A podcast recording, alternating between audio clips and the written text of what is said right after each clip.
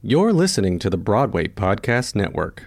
Hello, it is Ryan, and I was on a flight the other day playing one of my favorite social spin slot games on chumbacasino.com. I looked over the person sitting next to me, and you know what they were doing? They were also playing Chumba Casino. Coincidence? I think not. Everybody's loving having fun with it. Chumba Casino is home to hundreds of casino style games that you can play for free anytime, anywhere even at 30,000 feet. So sign up now at ChumbaCasino.com to claim your free welcome bonus. That's ChumbaCasino.com and live the Chumba life. No purchase necessary. VGW. Void were prohibited by law. See terms and conditions. 18 plus. Hello, it is Ryan, and I was on a flight the other day playing one of my favorite social spin slot games on ChumbaCasino.com. I looked over the person sitting next to me, and you know what they were doing? They were also playing Chumba Casino. Coincidence? I think not. Everybody's loving having fun with it. Chumba Casino is home to hundreds of casino-style games that you can play for free anytime, anywhere, even at 30,000 feet. So sign up now at ChumbaCasino.com to claim your free welcome bonus. That's ChumbaCasino.com and live the Chumba life. No purchase necessary. VGW. Void were prohibited by law. See terms and conditions. 18 plus. So an actor is saying his lines, and then out of nowhere, he just starts singing. Five, six, seven, eight. Jimmy, don't cry for me.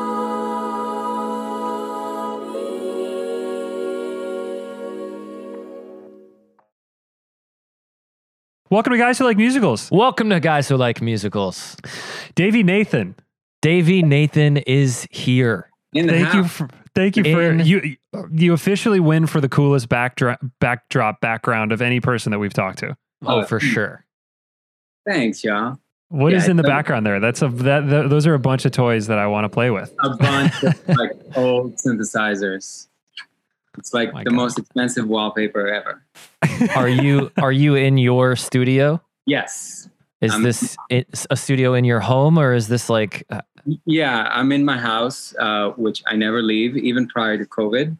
Um, and yeah, I work out of here in California. And uh, yeah, it's like the dream home studio setup for me. Uh, well, this week we are particularly talking about Jingle Jangle, the new Christmas spectacular that's coming out on Netflix. Um, and when we drop this, we're recording it a little before, but it, this is going to be, it is literally today. It's coming out today. Um, and so we're here to talk to Davey about it. Um, we're so thrilled that you're here. We're going to rattle off a couple of your credits, um, just a few, just a few to make you feel wildly uncomfortable. Uh, Right. Davey is a singer. Uh, Davey is a songwriter, producer, pianist, and music director whose work was considered for a Grammy in 2017. As a producer and songwriter, he's worked with, list them, Rodney Jerkins, Toni Braxton, Philip Lawrence, Bruno Mars, Mary J. Blige, Jennifer Hudson, Robin Thicke, Tamara Braxton, Kenny Babyface Edmonds, Queen Latifah, and a million others. Uh, Dan, how'd I do? Um, as a pianist, pretty uh, good he's except with except let's just for the for the, for the people in Wisconsin, um, Philip Lawrence is Bruno Mars. So just let's just make Yeah. that very yeah, very- yeah, slash. partner. Yeah. Yeah. It's- Yeah. Mhm. There, yeah. Um, and uh, as a pianist and music director, he's toured the world with Christina Aguilera, Toni Braxton, Patti LaBelle, uh, also Babyface, Colbie Caillat, am- among so many others. TLC, Brian McKnight. This is crazy. I, you are. this is we we're we are very uncool. What's it on this like to be you? What's it like to be cool? Man, that's a tough one. Uh, I, I can't believe I did all that stuff. That's that's crazy. But I did. Um, it was uh, it was uh, it, it just happened, and it was ten years of touring with all those people. Um, and I stopped doing that about six years ago. So I can give you my whole story. Yeah, let's hear it. we want all of it. ride. Um, I'm originally from Israel, and Amazing. I moved to the States when I was 17. Um, and I went to high school uh, for one year, and then I went to Berklee Nice. in Boston, Berklee College of Music. And there I started like really working in the, you know, in the clubs around town. And I was in a wedding band for six years. And um, then I got my first tour was with Brian McKnight. I was 24 years old.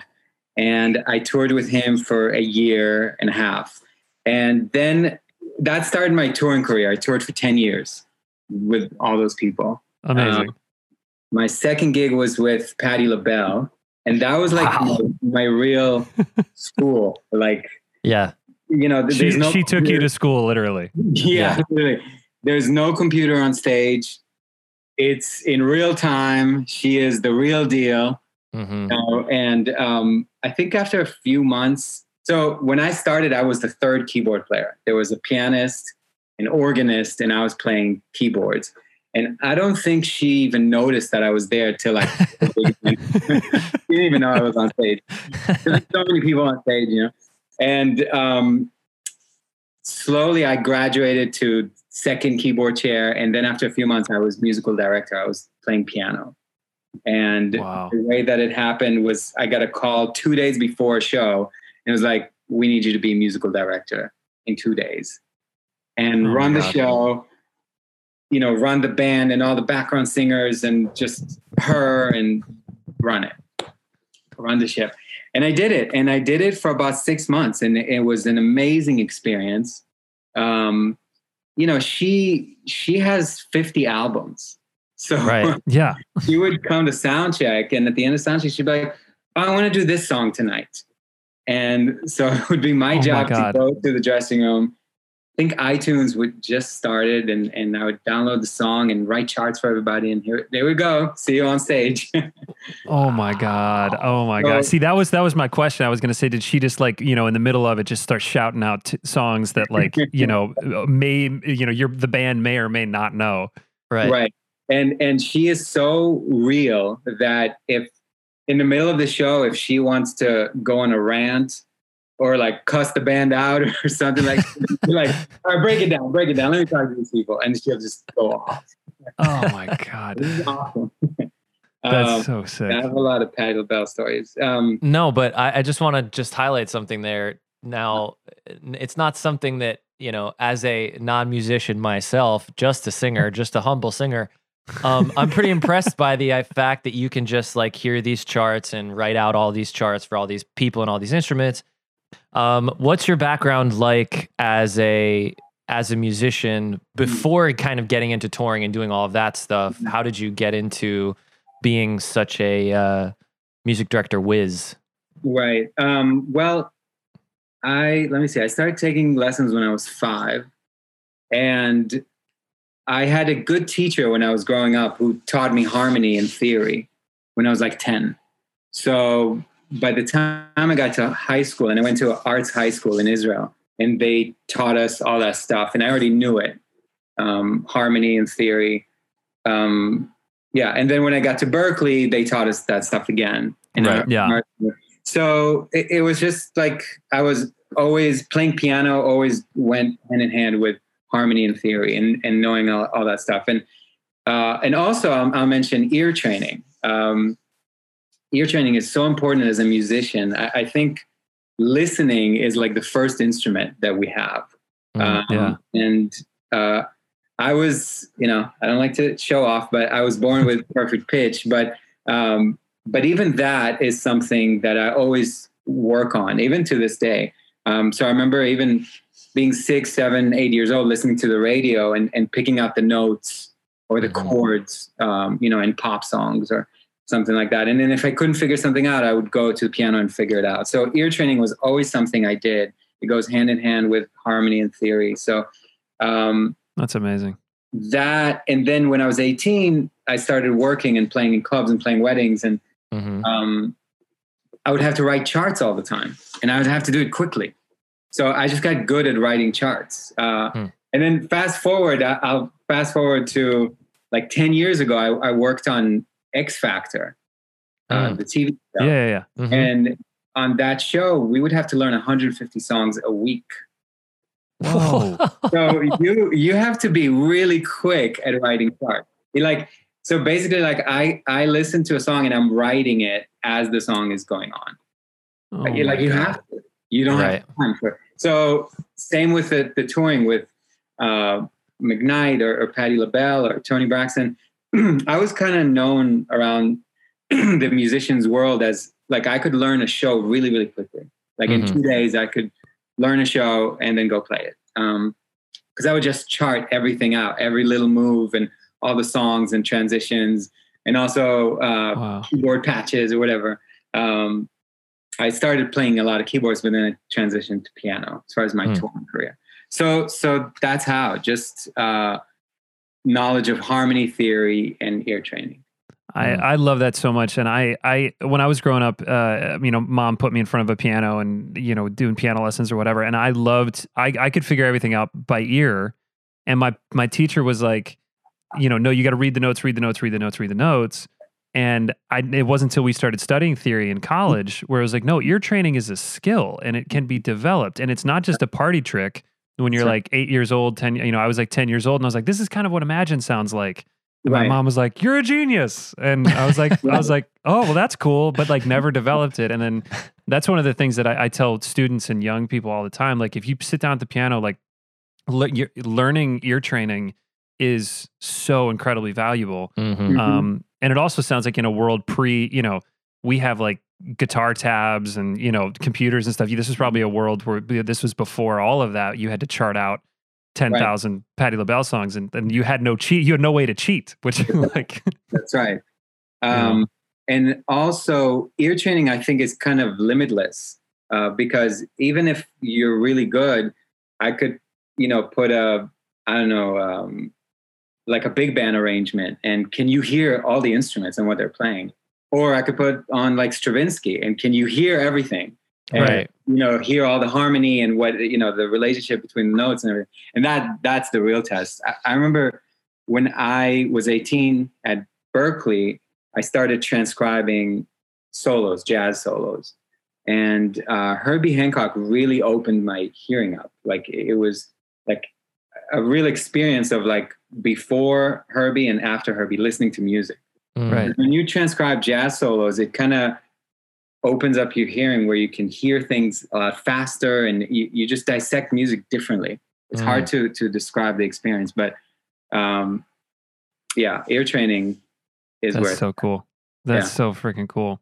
Um, well, we want to keep talking about all, first of all all of this, but we we we we brought you on to talk about Jingle Jangle in, in particular because this is such an exciting new project. Um, uh, and the the little bit that we were able to read about it because it feels like it's been very hush hush. Yet it's been in development for twenty years or something. It feels like based on what we were able to sort of uh, read. But um, we'll talk a little bit about this movie, and then we really want to know how you got involved and and also your relationship because we are guys who like musicals. What your relationship is to to musical theater.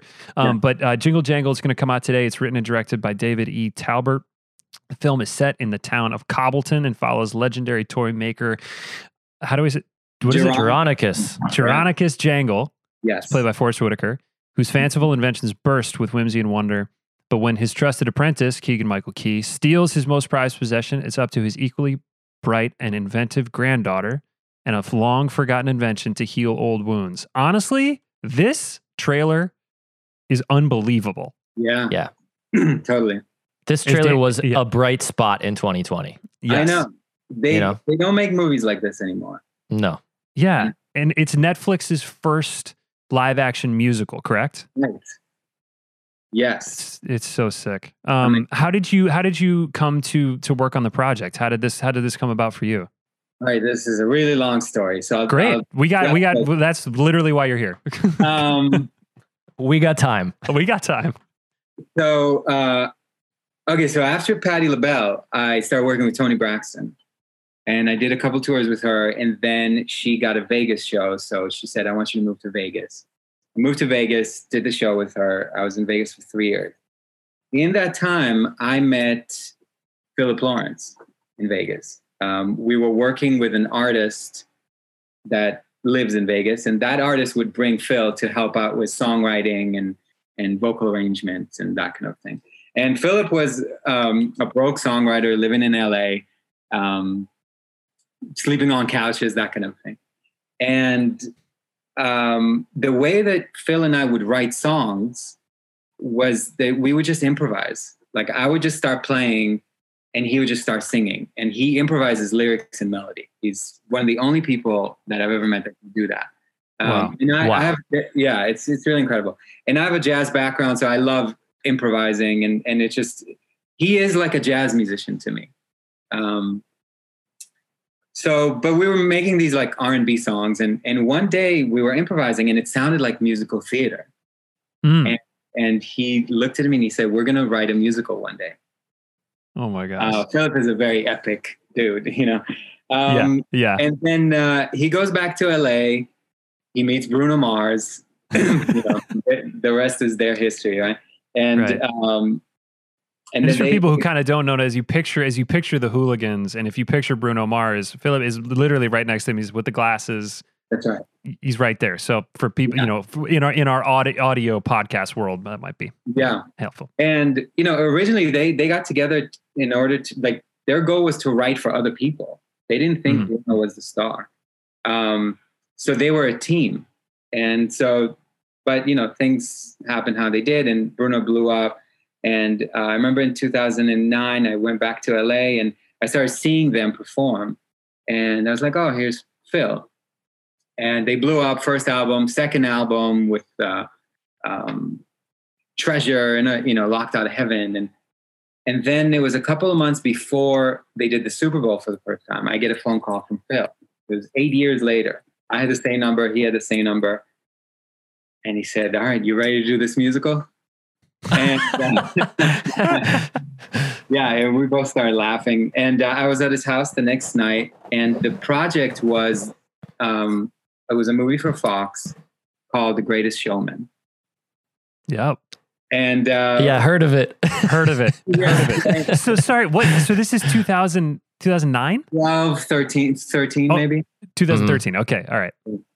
Wow. Um, so we started working on Showman, and uh, we met with the director a bunch of times, and we flew to New York. We recorded Hugh Jackman, and we thought we had this thing, and then they Mhm. just then they just stopped calling. You know. Um, Oh, no. um, we we later found out that they went through about six or seven other teams hmm of songwriters until they ended up with and Paul.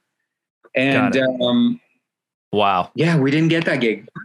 Phil and I were, you know, reconnected, and you know, he was touring the world, and then there were uh, there was a period of two years that he worked on 24 Karat Magic. Oh, and, and by the way, when we were working on Showman, he was working on this one song for nine months that was driving him crazy, and that was Uptown Funk. Oh my god. Wow. Oh my Wow. Yeah. So, yeah. So we were reconnected.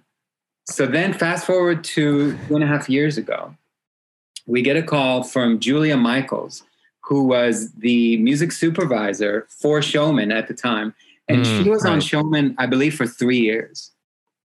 Um, so she had our songs on her hard drive. And Oh so. David Talbert came to her because she's the music supervisor on Django. He came to her and he said, I need a songwriting team. And she said, Oh, well, I have these songs these guys did for Showman. And he heard them and was like, I love it. Let's meet them. Wow. That's how we Whoa. got the gig. Wow. Unbelievable. That's That- awesome.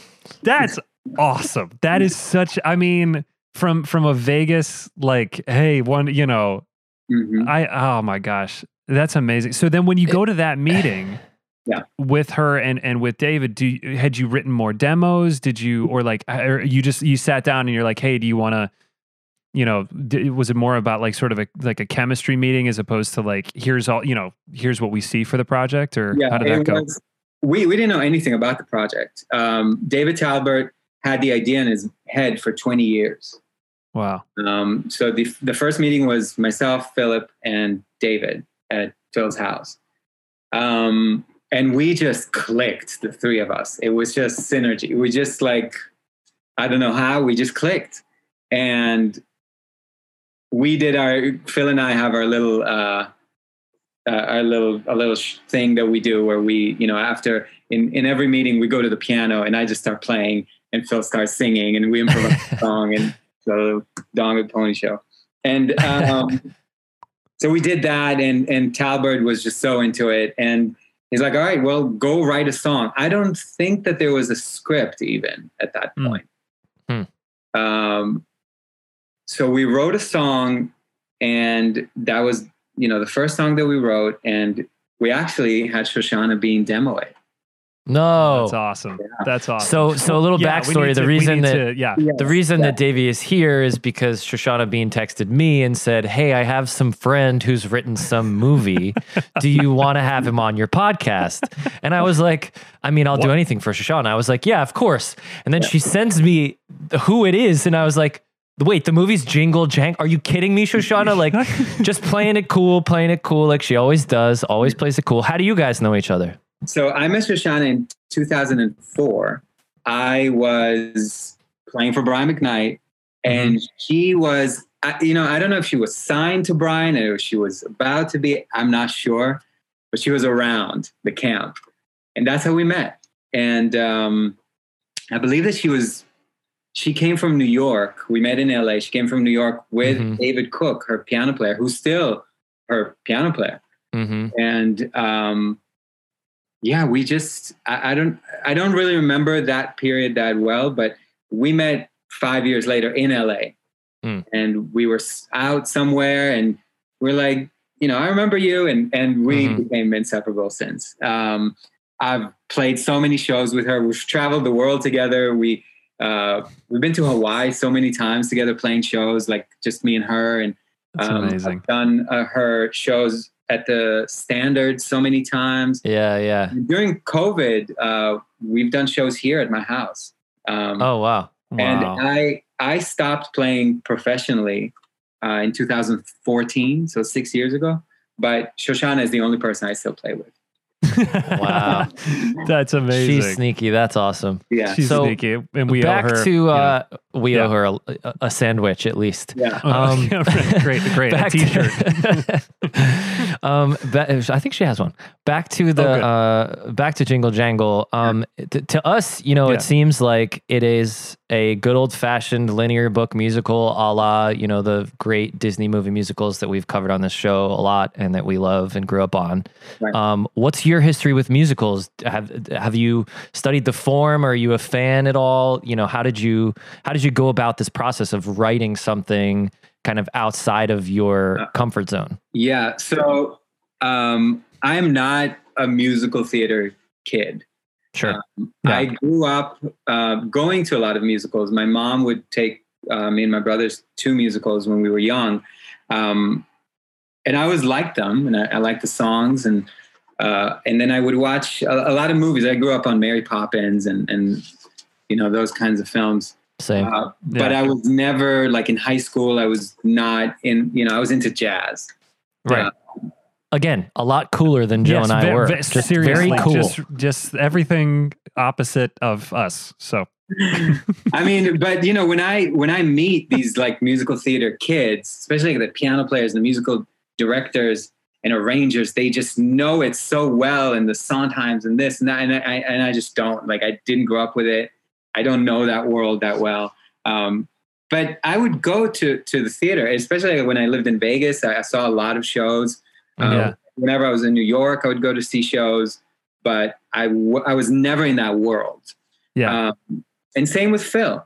Uh, Yeah. I, I believe he's had the same upbringing. Like he would see shows every once in a while. I think actually he m- may have been like in shows. Like when he was 18, I think he was in uh, Lion King in, in, in like Florida or something. amazing. Oh wow. So he, he was maybe a little more involved than I was, but you know, we both come from. I come from jazz. He comes from like pop, R and B, gospel Mhm, mhm. that world. But we, we always liked it. You know, we always liked musical theater and, and the songs and, you know, telling a story through song and, and, and all that. Um, so working on Django was a, a huge learning experience for me. Um, I, I, I like to research. I'm a, I'm a big researcher. So if I dive into something, like I just dive into it. Mhm. Um, Yeah, like even when I when I first started playing with Toni Braxton, like uh, a month or two before I got the gig, like I just got all of her albums and listened to everything. And then once I was on on the road with her, I got all the Babyface albums and all the Anita Baker albums because that's who she listened to. Right. So I just had to dive all the way in. So when we started working on Django, um, I got into it. I got into musical theater through the songwriters, and and I got into like more like film musicals. So Right. um, Totally. the Sherman Brothers were my first, uh, the first thing I, I dove into, and I watched everything, and you know, learned everything I could about them. Uh, and I'm a huge fan. They're they're incredible. And then uh, Menken, You know, Yeah. Yeah. you, you can't you can't make a, a movie musical without you know uh, acknowledging what he's done, and also Totally. he scored those movies too, which is incredible. Yeah. Like what? So um, yeah, I just watched everything I could, and, and just watched like how you know how he writes the song for the bad guy, the, the I Want song, Right. um, the the inspirational. So all of that, um, and it was more about just watching as much as I could, and then Mhm. when we sat down to write a song, usually we we would have like 20 minutes to write a song. So, um, I, you know, it would all because just kind of pour out, you know. What twenty minutes? What do you mean? Like like there was there were deadlines. Like you guys were in a in a moment, and they're like, hey, we need a we need a musical Yeah. moment right here. Like run in the other room. Like like Yeah. you know, you know, like John and Paul trying to like write a song as quickly as possible or something. Yeah. So, so I go back to the story. Like uh, we met Talbert that one night, and he said, "Write me a song." We Right. wrote one song. Shoshana Bean demoed it, and that was the song that got the movie greenlit. Um, wow. Netflix heard the song, loved it, was like, yes. Um, and uh, it's kind of the big song in the movie. Can't wait for people to hear it. Uh, Madalen Mills, who's the, the actress, she's like 10 years old. hmm Her song, uh, it's called Square Root of Possible. And so that, you know, we started that journey. So for about eight months, I had Phil and Talbert here in my studio every day. Um, and we were writing songs. We wrote over 30 songs and ended Wow. up with eight. Yeah. Yeah, Um, that sounds like a musical. I mean, that's that's you know that's the story. That's the, sort of oh, this is a bad one, but that's the tale as old as time. Like you know, Mhm. the- you writing just oh, you know, uh, what we did. We we talked about the Music Man on here um uh, a couple of weeks ago, and and Meredith Willson wrote like Dan, what was it like 80, 80 some odd songs or something?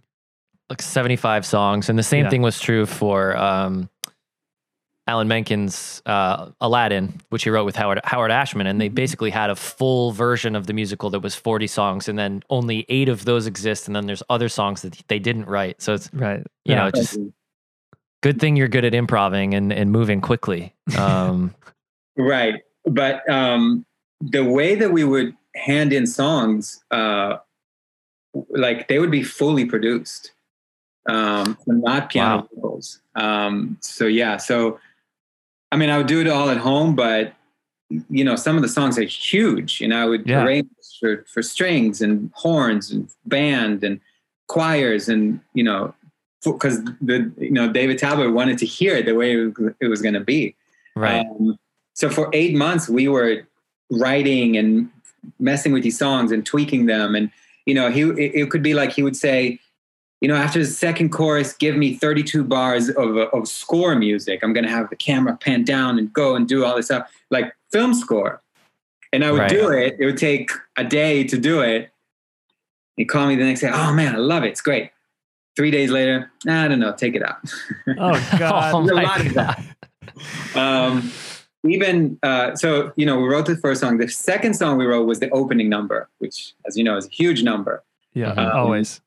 Yeah, and it's a duet, and there's it ends up with with a choir and and all the characters and everyone singing together, and it's a huge, huge number. Took us a long time to get it right. Uh, I would say at least fifty revisions, and Wow. yeah, of lyric, melody, form, whatever. So fast forward a year later, we're at Air Studios in London. Uh, we're three weeks before we start shooting, and at this point, you know, it's a huge production. I, I'm, you know, I was used from from touring and you know touring with Christina Aguilera or like New Kids on the Block. Is like there's a hundred people on staff, ten semi trailers, like it's Mhm. a huge production. But a movie is a completely different game, right? so you you have like uh, all these buildings with people like designing the costumes and the shots and the sets and it's a lot, right? Mhm. So, and all based on our songs, which was which was a trip because it was like songs that we just wrote here. Now, like all these people are working on them. So we're in the studio and we're we're doing the pre-record. So the cast is coming in and we're recording them on the on the songs. And David Talbert comes in one day and he's like, you know, the opening number, I don't think it's right. Oh, And and I said, well, you know, once we get like the real like drums and, and orchestra, because it was all MIDI, like I was all demoing everything. I said, you know, it would be great. And he's like, no, I just I I think we need a new song. oh my Oh god. my Oh my God. Oh so like scrap the melody, lyric, track, everything. New song. We're three weeks from shoot. Oh my god. So, you know, I took Phil outside, we took a, a breath, and we went back in. And we, you know, we just started writing a new song. And in three days, we had a new song. And that's the opening number in the movie. And now uh, it's released. Usher did a cover of it. oh my god. Wow. So when I say, yeah, like we had, you know, a lot of times, like, all right, go, like, write a song now. Uh, the, Yeah. I Want song, which is the second song, we literally wrote in 15 minutes. Uh, and we wrote in 15 minutes, and then we drove over to Dave's stu- um, office and performed it for him. Like, Wow. we this should be in the movie. Oh my so god. it was a lot of that, you know? I, I, Wow. I, I love those stories. Like Mm. I, I just we, we live for those stories. Like that is Right. that is Mhm. just the coolest, the coolest Right. behind the scenes stuff. It, it's cool to talk about it now, but at yeah, the in time, the moment, right? yeah. Right. And like you also, and this is probably, and this is nothing, I mean, you've done so much, but I, I, I wonder that like people who have written, you know, musicals after musicals, I mean, I wonder if this happens in the pop world too, but that like you almost know to a certain degree that like a song's going to come. You're like, okay, so if we get in that position, then we need to write something, we will write something. But like you guys had never really written a musical Right. before. And it's like, no, not only does the opening number need to need to hit, but it also needs to accomplish X, Y, Z, and all of these things, and introduce character and, pro- and problem and all of the, you know whatever. Yeah. So, I, I imagine that was pretty pretty freaky.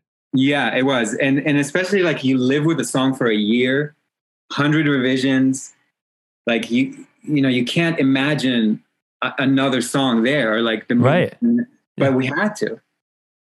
It's know? so cool. It's yeah, so cool. we, we had to, and also with this movie, um, there was a thin line. Like we talked about it a lot. Like um, this is a black movie, basically. You know, a black. So, and we haven't had a black musical since The Wiz, really. Right. yeah. So what where where does it live musically? You know, we didn't want it to be like the Wiz is very R and B and soul. Mhm. We don't we didn't want it to be too much like that. Mhm. Um and then Showman is very pop. yeah. So we didn't want it to be all the way in that corner also. yeah. So there was a thin line of like it's it's got to live in all those worlds. And then there's like Disney movies which we all love, like the Menken kind of thing. Like we wanted to live in that world too. Yeah. Yeah. So it, it was a thin line, you know. Yeah. Hopefully we, we did a good job. We'll see. I'm sure you did. Thanks. Yeah. Um, one of the, one of the you you just touched on a second ago, and we were wondering about this just because I mean it is it's an all black Christmas movie. I mean it is a black cast, it's a black story. I, I wonder how much of that. I know John Legend's production company was involved, and um, you know it it it's, feels unfortunate that that has to be remarkable in this day and age, but it is. You know. Right. Yeah. Um, can you talk a little bit about that and just like hmm That and also this is the first black film. This is the first time uh, that we're seeing black people fly, Wow. like in, in this way. Um, I mean, there was like a Will Smith movie, right? But like to see like black kids flying yeah Right. And In that that kind of like- magical way, the Peter Yeah, Pan like way. yeah kind of- Yeah. yeah, and that was important for David Talbert. You know, he has a Yeah. seven-year-old son, and and he just wanted black people to be represented in this way, and and to have um, this like inspirational characters. Mhm. really really cool man really cool i mean That's I- amazing. eh, the- the- a lot of times i'm like i'm just a kid from israel what the hell am i doing here you know yeah. Yeah. Uh, there, I did see. Uh, this is just sort of another like musical theater nerd question. I saw uh, on a picture on your website of Tom Kitt. Um, Oh, was yeah. he involved in in in some way? As far, I mean, he's like musical theater, let Yeah. you know, roy- royalty. That guy. yeah um, yeah he was involved for a little bit um, we brought him as like the voice of musical theater you know Yeah. yeah, right, right, right. Yeah. and uh, I, I forget when that was way before shoot I, I think i don't remember. Maybe it was like a table read or something. Yeah. that he was Yeah. involved and uh, I, I know that I was I was insecure about the songs. I'm like, is this good enough for Broadway for musical theater? And he was like, yeah, it's great. Don't worry about it. Oh my God. That's That's character. amazing. Yeah. Yeah, because he's he's the king of that. He's written all sorts of different kinds of styles. He's Mm-hmm. often brought on to to make something make sense. Mhm. You know, he's got things that hit like a rock shows, and then he's got things like SpongeBob that Right. just live in like this amorphous place. Yeah. Um, yeah, that's super interesting. I'm curious how so you know you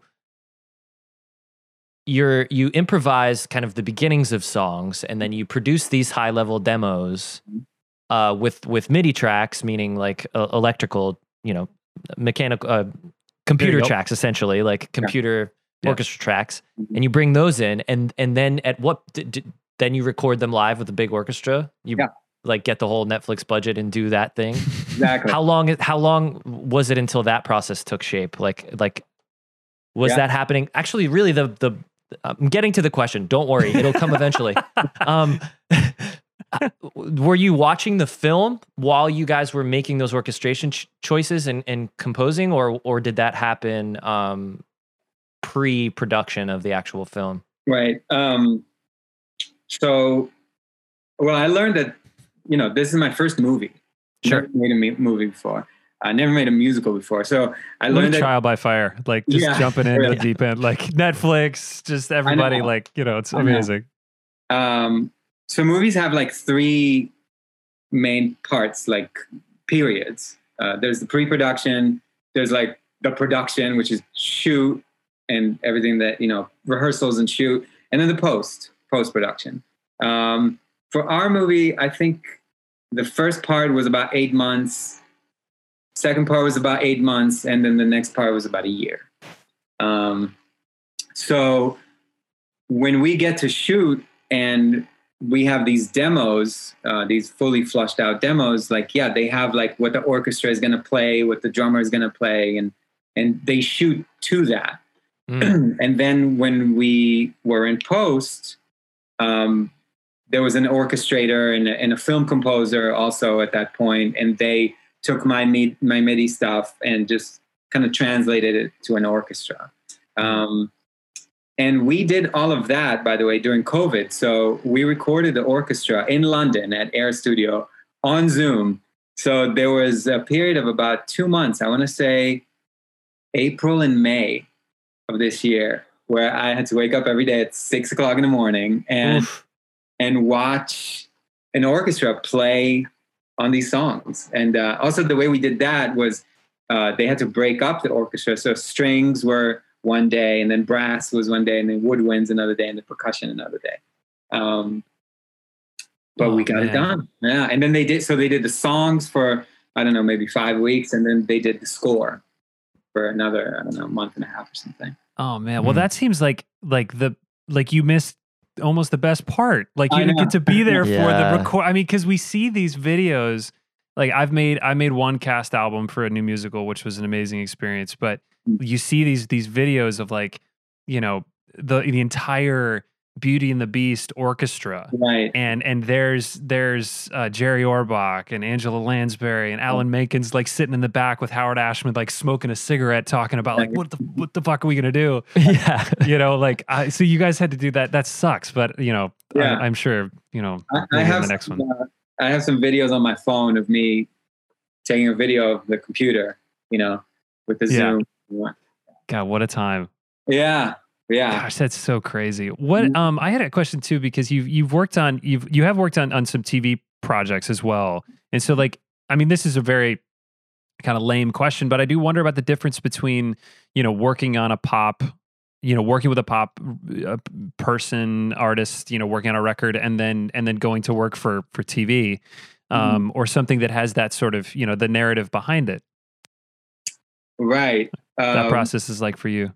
Yeah. So I so I worked for a year. I worked with Rodney Jerkins, uh, who's a super producer. Uh, I attribute a lot of my growth as a songwriter and producer to working with him. He um, he made like when he was like 21, he he was working with Michael Jackson. He made his last album, Invincible. Wow. and he's had a million hits with Beyonce and Mariah and a lot of people. And so um, I worked with him for a year. I'd go up to his house every day and just working with him, watching him. Um, and then for the last few months I was there, we worked uh, with Lee Daniels on Empire and Star, two TV shows that have a lot of songs in them. Yeah. And so I saw how he works with a director and how to write for a character and, um, you know, what works on TV versus pop music, like radio. Um, Writing with a Mhm, story, you know, all of that. So to answer your question, I'm not sure, like, because that those are like pop songs. Um, I've also done scoring, like I've scored a few things, and and that's just like you have to capture the emotion that's on the on the screen. Um, Yeah. Did you did you do any scoring for Jingle Jangle or was that separate? no, that was John Debney, who's Okay. a genius. He did Elf and Showman and uh, Passion of the Christ. Mm, Christ. mhm. Amazing. So- Because I because watching the trailer, there there's like this moment that I wanted to talk about because in the trailer, first of all, there's like like some crazy electric guitar and a beat right as as Madalen Mills is like discovering the toy and stuff. And so I'm Mhm. like, okay, this is like this is a new first of all, this is a new Christmas movie with that Mhm. that you know f- you know with music from our time, but also like, does "Carol of the Bells" have to be the only song that is used when something is foreboding? It's like, oh no, something is wrong, and Right. now cue. Yeah, yeah, cue, Yeah. yeah, cue a remix of "Carol of the Bells," whether it's it's this or whether it's Home Alone. Right. Like that's always been it. So I was like, I was like, who had their right. their finger on that button? Hmm. I, I, don't, I don't know. I, I, I saw the trailer with everybody else. That, you know, That's so cool. I didn't see it before. I've Right. watched the movie a zillion times at this point. Right, I think right. when we came back from Yeah. shoot in London, the first version of the movie was three and a half hours long. oh wow, of course. Uh, and now, so like- is most musicals. Most musicals are like way, way too long. right, right. They start. Yeah. Yeah. There, was- there was a song that was cut out actually from the film. Uh, that was that was a tough one. Just put a lot of work into it, and it's just cut Mhm. out. But uh, I think it's going to be on the soundtrack. Uh, Okay. Yeah, that was my next question. Yeah, it's going to be on the soundtrack. And Anika Noni Rose sings it. Yeah. So those things happen. You can't, you know, they say your songs are your babies or whatever. Sometimes you have to Yeah. give them away or kill them or whatever. Totally. Yeah. Totally. It's Yeah. so hard. Uh-huh. Um, what would you say? What would you say has been? You know, you've talked about a lot of the challenges, and and cutting songs is definitely a challenge. What's your What's your biggest challenge as a songwriter, or is there a time when you can remember that? Uh, you know, you had to get over some some insane hurdle. You've obviously had so much success in your career, but was there a time you can remember that was particularly hard on you? Hmm. Well, I would say, and first of all, I'd say I'm I'm not where I want to be, or where I'm going to. So Sure. I'm still facing hurdles every day. Um, I think the hardest part with songwriting and production is that often, and and the higher levels you go, there are so many cooks in the kitchen, and Mhm. there's so many people that have to like what you do. Mm, Yeah. Um, and that's just tough. Uh, everyone has an opinion. Um, you know, the managers and the lawyers and the, the hairstylist and everybody. right, right, right. And so it's hard to kind of nail to nail it and and to get to like, all right, this is it. You know, because when I send something and it leaves my studio, like I feel good about it. Uh, Right. But then it takes people, you know, ten seconds to know if they like it or not. Yeah. so right. That's tough, and especially you know on the higher levels when you're dealing with A and R's or music supervisors, like these people listen to 500 songs a day. So right. some something that I slaved over for a week and tweaked and did you know thought about every little part. You know they listen to for 30 seconds. And they're like, nah, thanks. Next. You? Oh God, Yeah. Uh, Yeah. So that's tough. That's still that's still kind of tough. You that's you, brutal. you- yeah, you kind of have to have thick skin about it, and and you have to keep making stuff, and and like having that level of of detail, and you know, and um, and I I think in today's world, like you have to know how to do everything. Um, and you know, everybody knows that now, but um, like me, like I wanted to be a songwriter and producer, but I have to be a mixing engineer and a recording engineer, and I have to know how to Yeah. uh, tune vocals and like. Um, during COVID, I've really gotten better at mixing, which is something I never thought I would do. I always thought, you know, I always like sent it out to somebody else to mix but Mhm. now Right. like it- you know it's like i don't have time to do that or i just need to to have things sound awesome you know leaving my room so right. you have to know all these things you know That's it's a crazy. lot it's a lot and you have to keep up with the times and the sounds and you know it's yeah like one sound can ruin your song if it sounds like two years ago you know what i mean Yeah. so Yeah. How do you how do you stay with the trends? How do you how do you know what's what's everything is supposed to sound like now? How do you get ahead that way? Right. Well, I listen a lot. Usually Thursday nights are my listening time because music comes out on Friday.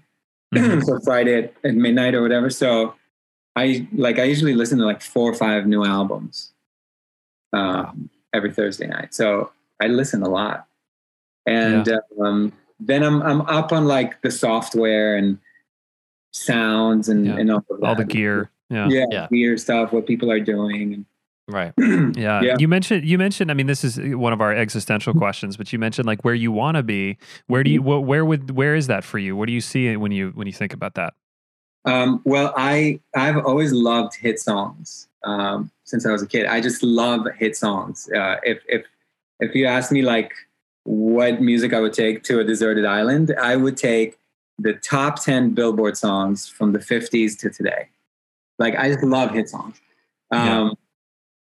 So my goal has always been to contribute at least one song to the American karaoke book. You know, Nice. Mm, that's a goal that's cool. Um, and working with somebody like Philip, who's contributed like 20 of them, right, right, Uh, right. is awesome. And just watching how he, he does it and, and how him and Bruno have done it um, is, you know, you can't pay for that kind of education. Right. That's uh, that's so cool. And like you s- you you just hit the nail on the head. You want to be around people who make you better and you Yeah. know Right. people who like push you in a way that you want to be pushed and you know that Yeah. I mean that's perfect. So I mean you couldn't be closer to you know you couldn't be closer to that goal, you know, in a way. right. No. So- Maybe you'll get one here. Maybe one of these songs will just be I the hope so. song that all young kids want to sing. I hope so. And uh, another goal um, is I really enjoyed working on a project like this long term. Um, Yeah. Mm, like working on something for that long. I like working with a lot of people, you know, a lot of creatives. Um, so more projects, another movie musical, be awesome. Um, Great. Phil Sounds good to us. Yeah, I, I don't know what what uh, what's in the future for Phil and I, but we are we are so good with each other. We've known each other since 20, 2005, and Yeah. we're we just we know each other's uh, just how we write and and uh, our pitfalls and like what you know.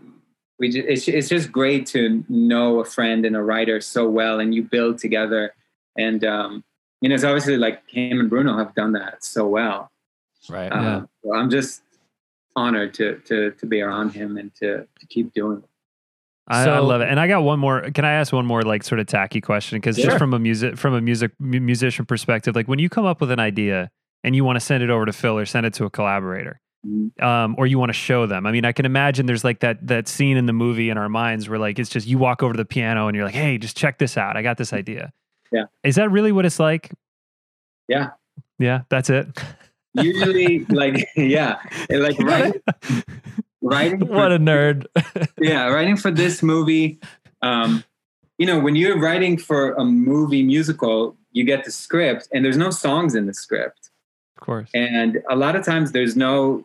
Sometimes he'll put like, okay, a song should be here, Mhm. um, but a lot of times, you know, it's not there. So we have to come up with, with with it. And so we look at the script and we're like, we think a song should happen here, or this character should have a song.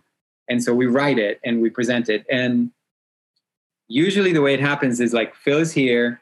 We're like, okay, let's write for this character. And then I just start playing something.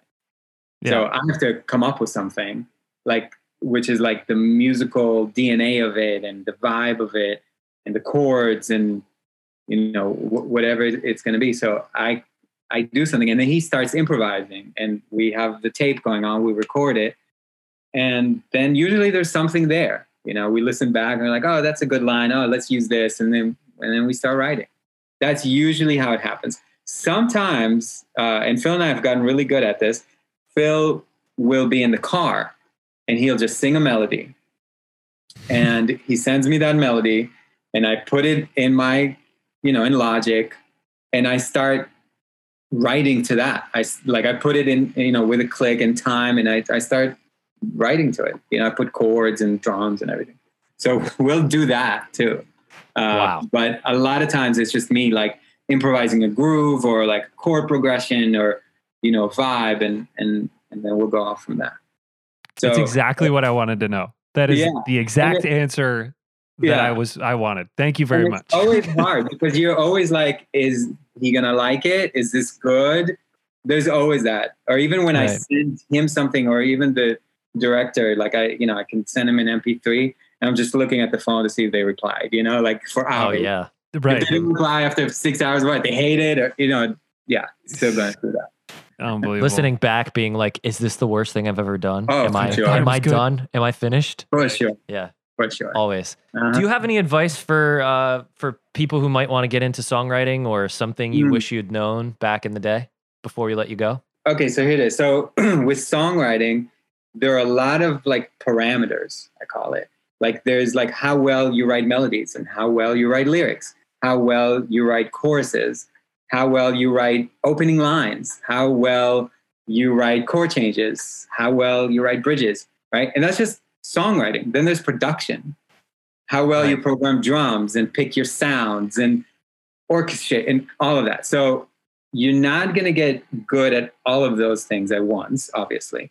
You're going to get good at like a few things with each songs by like very little if that makes sense. Right. so Yeah.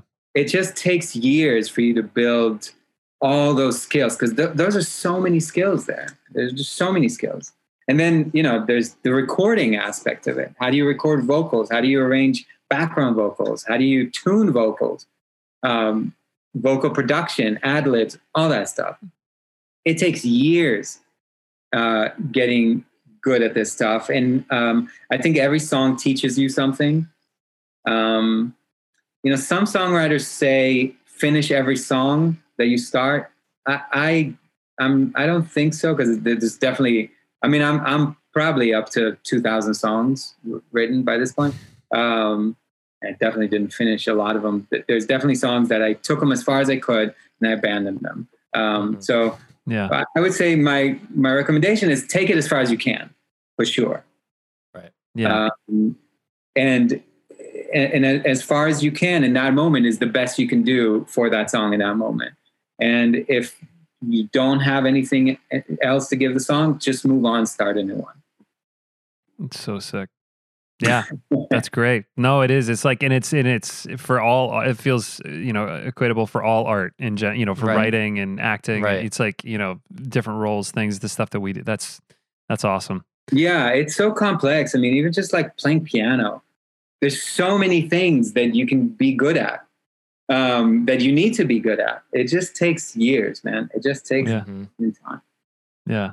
and you can't this is- time. Yeah, so No, Mhm. that's fantastic. Uh, That's Yeah. amazing. Dan, you got anything else? I mean, I could sit and, and just nerd out about, you know, the specific specs on the keyboards behind you for the next hour, but that won't be helpful for anybody. right. We'll we'll, we'll I'd lose say- listeners by the second, but I'll just say there's nothing newer than uh, like the newest keyboard here is is from '85.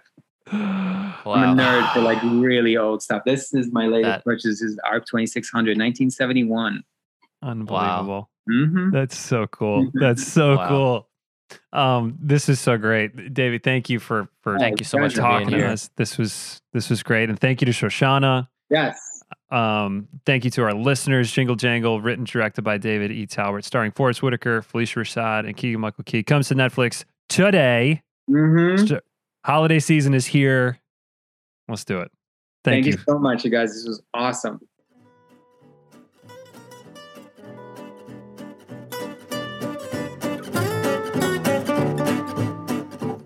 Thank you for listening to Guys Who Like Musicals. We are produced by Dan Tracy and Joe Carroll, your hosts. You can find us on Instagram at Guys Who Like Musicals or on Twitter at Musical Guys. For more information about us or our show, please visit our new website at guyswholikemusicals.com. You can find our merch store, our Patreon page, and more. Thanks for listening.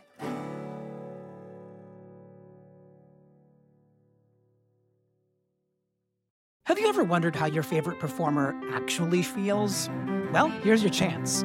Welcome to The Quiet Part Out Loud with me, Bobby Steggert, Broadway actor and now a therapist to a whole host of Broadway creatives. Part interview, part therapy, this is not your typical podcast. We'll go right to the heart of things with some of your favorite artists what they still struggle with, what lessons they've learned, what they haven't figured out yet. There's enormous power in saying the quiet part out loud. Are you listening? Hey, it's Leslie Odom Jr. here on the Broadway Podcast Network to tell you about the Rise Theater Directory, a program of Maestra Music. Rise is a national online resource designed to connect and empower backstage and administrative and creative theater professionals from underrepresented backgrounds. If you work or aspire to work in the theater community, this can help you find your next project. And if you hire theater professionals, search the Rise Theater Directory to find your next team. Create your profile now and get more information by visiting risetheatre.org. That's theater with an R E R I S E T H E A T R E dot org because only together we rise.